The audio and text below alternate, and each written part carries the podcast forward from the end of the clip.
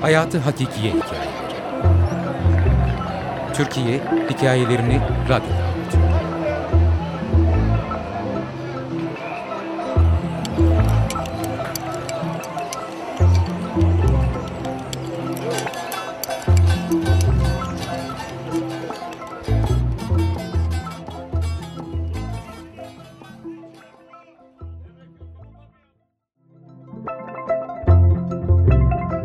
Cunda'nın ufuklarında. İstanbul'dan kaçıp yazın Cunda'da üç ay geçirmek. Zeytin ağaçlarının oynak yeşili, denizin bin bir türlü mavisi. Benim tabirimle Poyraz'dan kaynaklanan kuzucuklu dalgaları. Çoğu kimsenin hoşlanmadığı ama benim içime doya doya çektiğim pirina kokusu. Kaz Dağları'ndan devamlı yine Poyraz'la gelen tertemiz o güzelim havayı solumak, yaşam enerjimi daima katlamıştır. Nadir görülen bazı sakin yaz gecelerinde suda kovalaşan balıkların şıpırtısını duyacak kadar denize yakın yaşamak bana ne kadar şanslı ve mutlu olduğumu hissettirmiştir. Cunda'nın bol nüfuslu kedileri ve yavruları, anasının dibindeki bir tay, en az dörder beşer doğan köpek yavruları, hepsi bir şekilde hayata tutunmaya çalışıyorlarken, şanssız olanlar da vardı tabii. Yavrularını güvenli bir ortamda dünyaya getirmek için bizim bloğun tavan arasını tercih eden serçe, başına gelecekleri bilseydi sanırım Cunda'ya bir daha uğramazdı. Görevlinin tavan arasına haşin ve gaddarca girerek, serçenin yuvasını ve yavrularını dağıtarak işini bitirip, kapağı kapatıp onları ölüme terk etmesi, yavruların telef olması ve bizim bunu iki ya da üç gün sonra fark etmemiz. Tek tesellimiz, tesadüfen duyduğumuz cılız bir cik sesiydi. Meraklanıp merdivenle çıkıp kapağı açtığımda gördüklerim çok acı vericiydi.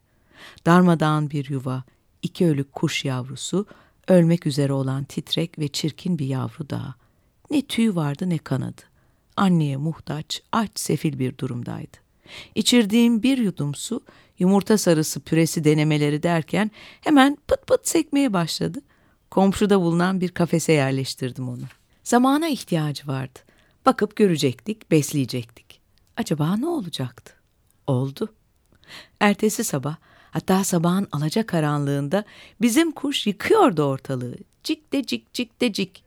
İşin ilginç tarafı dışarıdan da daha kuvvetli bir cik sesinin gelmesiydi. Perdeyi açtığımda ağzım da açıktı çünkü şaşkındım. Anne kuş ağzında minik bir kurtçukla balkon duvarındaydı. Yavru içeride, anne dışarıda birbirlerine kavuşmak için çırpınıyorlardı. İlk iş kafesi kaptığım gibi balkon duvarının üstüne koymak oldu. İçeri kaçıp gözetlemeye başladım. Gördüklerim inanılmazdı. Kavuşma anı fakat tam kavuşma değil. Arada teller, birbirleri için çırpınışlar. Anne kuş kafesin etrafında dört dönüyordu. Telaşlı, ürkek ama tek amacı var yavrusunu beslemek. Hiç olmazsa onu kurtarabilmek. Sonunda ağzındaki kurtçuğu yavrusuna yedirmeyi başardı. Ondan sonra da gerisi geldi. Gün içinde defalarca gelip giderek yavrusunu besledi. Fakat akşam olduğunda kafesi içeri almak zorundaydım. Onu dışarıda bırakamazdım. Anında kedilere yem olurdu. Ertesi sabah yine aynı cik sesleri, yine kafes balkona, yine anne kuşun yavrusunu besleme telaşı. Artık gece olunca kafes içeri alınıyor, sabah olunca balkona çıkarılıyordu. Bu mecburi yarı tutsaklık yavru kuş için şarttı. Hayata şanssız başlamıştı. Bir gün özgürlüğüne kavuşmasını, ufuklara gitmesini çok istiyordum. Bunun için adını Ufuk koydum. Bu ev tipi cezaevi koşullarında gündüzleri anne tarafından beslenen Ufuk güzel gelişmeler göstermişti. Kuyruğu uzamaya başlamış, çıplak teni güzelim tüylerle örtülmüş, kanatları kuvvetlenip onu özgürlüğüne kavuşturacak boyuta gelmeye başlamıştı. Arada bir evin içinde salıyorduk. Önceleri sadece sekerek dolaşırken sonraları sehpadan koltuğa, koltuktan kanepeye, kanepeden masaya atlamalar başladı. Bu arada ufak kanat çırpmaları ile uçuş denemelerini de becerdi. Bir gün pencerenin kenarına, sonra duvardaki çerçeveye, sonra radyonun üstüne, sonra da tut tutabilirsen tabii. Artık ayrılık zamanı yaklaşmıştı. Son günleriydi. Kafese girmek istemiyordu. Zaten hangi hayvan isterdi ki kafeste olmayı? O ayrılık sabaha geldi. Anne yine balkonda, ufuk kafeste. Aralarında bir muhabbet, bir muhabbet. Kafesi aldım. Balkona çıktım ve kafesin kapısını açtım. Kapısı açıktı ama gidemiyordu. Hadi yürü git uç derken kapının kenarına sıçradı ve uçuverdi ufuk. Cunda'nın ufuklarında gözden kayboldu.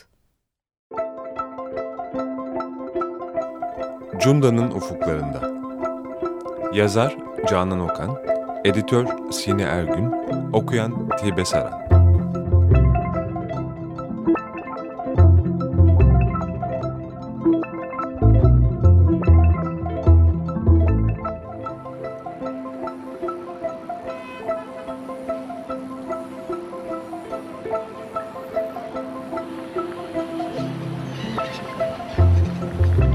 Hayatı Hakikiye Hikayeleri Türkiye Hikayelerini Radyo'da